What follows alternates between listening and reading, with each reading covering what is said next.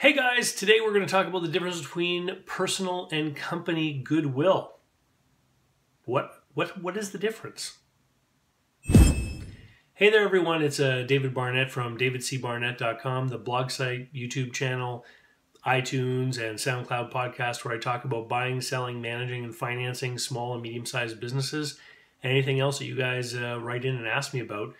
This week I've got a question from Anton who bought a business and then lost a big customer. And he wanted me to discuss the topic of personal versus company goodwill.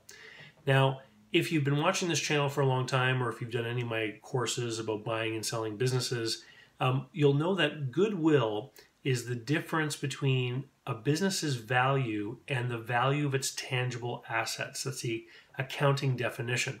So if a business is profitable, um, there should be goodwill. It should be worth more than just the stuff that's there, unless it's a really machinery intensive business. Sometimes it's very difficult for certain kinds of construction companies, for example, to get goodwill because there's so much stuff invested in the equipment and material. Now, goodwill is also used as a word that describes the attitude of the marketplace towards a particular company or business. And it can be encapsulated uh, in a number of different ways. So when people say there's personal goodwill, what it means is that there's a person that has a great reputation and people want to deal with that person, whereas a company's goodwill is that people want to deal with that company. So it doesn't really matter who you deal with when you call that company up or you buy from them because you're happy with the business. So some examples, extreme examples would be, for example, Coca-Cola would have a uh, company goodwill or corporate goodwill because people like the product. And it doesn't matter where you go or what store you go into if you prefer that product you're going to reach for that brand when you go to the cooler. And so the good feelings that people have in the marketplace are about that company. It doesn't have anything to do with where you buy it or who serves you that particular day. At the other end of the spectrum would be me right? I mean i have a consulting business here but uh, you know, when people contact me, it's because they want to do business with me. So somebody who has a, a business like mine, a small service business where I deal with customers every day, the challenge in growing the business is how do you grow beyond simply having personal goodwill? Because if I were to sell my business to somebody else today, um, you know, would those people, would the customers still keep coming to deal with the new person? And and the the answer to that would be, well, you know, is the new person as qualified as David? Does he have as much knowledge as David, etc. And so everything that I've built up in this YouTube channel through my email followers, all that kind of stuff, may not translate to the new owner. And so that's the danger in personal goodwill. And the reason why um, this uh, this viewer wrote in is because he bought a business and then lost one of the big customers because that customer had a special relationship with the owner of the business. And, and so, what can we do when we own a business to try to move away from having too much personal goodwill? Because personal goodwill, it, you know, it helps you make sales, but it in the long term it makes your business more difficult to sell because that goodwill may not be able to be transferred to the buyer, which has got to be the goal of anyone who's building up a business with the goal of selling it is how am I going to be able to get the buyer to be able to take over the goodwill of this business? And so the the the, the challenge basically goes like this is as you grow, how do you step back more and more from having to be the point of contact or having to be the person that the customer interacts with, right? And how are you able to get other people to step in and serve your customers? Uh, my girlfriend Natalie owns a travel agency, and she's been in travel for over 20 years. And so she has this big group of clients who've always called on her to book their travel. But while she's a travel agent, she's trying to build a travel agency business, which means that she needs to spend time working on her business so that um, you know she can manage the goals and the policies and procedures and all that kinds of thing. And so um, she has to try to get people not to do business with her anymore, but rather do business with her employees, the other travel agents, and still feel good about her business, even though they don't get to deal with her anymore. So, as you can imagine, it's a challenge.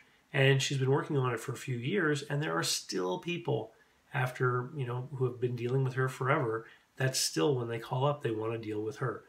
And so, if you're going to look at a business to purchase, you have to be able to analyze how much of the goodwill really is tied with this individual. And so, if you're looking at a really small business where the owner is the one who does all the sales, it's very easy to see that most of the goodwill is probably tied up in that person. And that's when we start looking at deals where, for example, there's a, a, a training and transition period that's very long so that the owner, the seller of the business is able to transfer that goodwill to the buyer by having both people dealing with the customers over you know months or even a year, right? In in a bigger business, you know, it's obvious if the owner isn't dealing with customers day to day, then it's easy to see that there's not a whole lot of personal goodwill. It's the businesses in that middle ground that pose the biggest risk. And what you have to do as a buyer is you have to analyze how many of the sales are actually attached to the person that owns the business. And it can be difficult. In some businesses, there might be a notation on the purchase invoices that ties each transaction to a salesperson. And so you might look for how many transactions are actually tied to the owner of the business and see if there's a customer concentration issue. Customer concentration problems are also tied in a big way to personal goodwill issues. So for example, if there are two or three big customers that represent, you know, over a quarter of the sales of the business, then that's a place where you really have to understand what is going on there.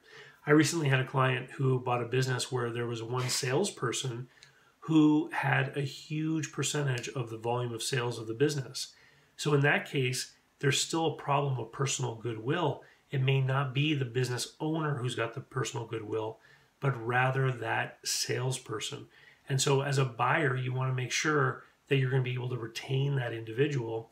And if you're not certain, if you don't know if you're going to be able to retain those individuals or or if you're going to lose big customers as a result of the loss of the personal goodwill when an owner leaves, then you have to tie that into your deal. You have to make contingencies in how the deal is arranged so that there's some kind of offset or clawback that protects you. Because at the end of the day, it's the profitability of the business that you're buying as a business purchaser. And if you're going to lose part of it because the customers don't like you, well, that's something you have to try to avoid or at least mitigate the risk of overpaying for the business if something like that's going to happen. If you want to discuss your particular case or if you found a business that you think might have a problem with personal goodwill, you can arrange a call with me anytime you want on Clarity and just head over to davidcbarnett.com. Scroll down on the left, you'll find a link to my Clarity page. You can talk to me uh, on a on, Clarity is a per minute consulting platform. And if you want to learn more about buying businesses, then you should be enrolling for my online course, which is at businessbuyeradvantage.com.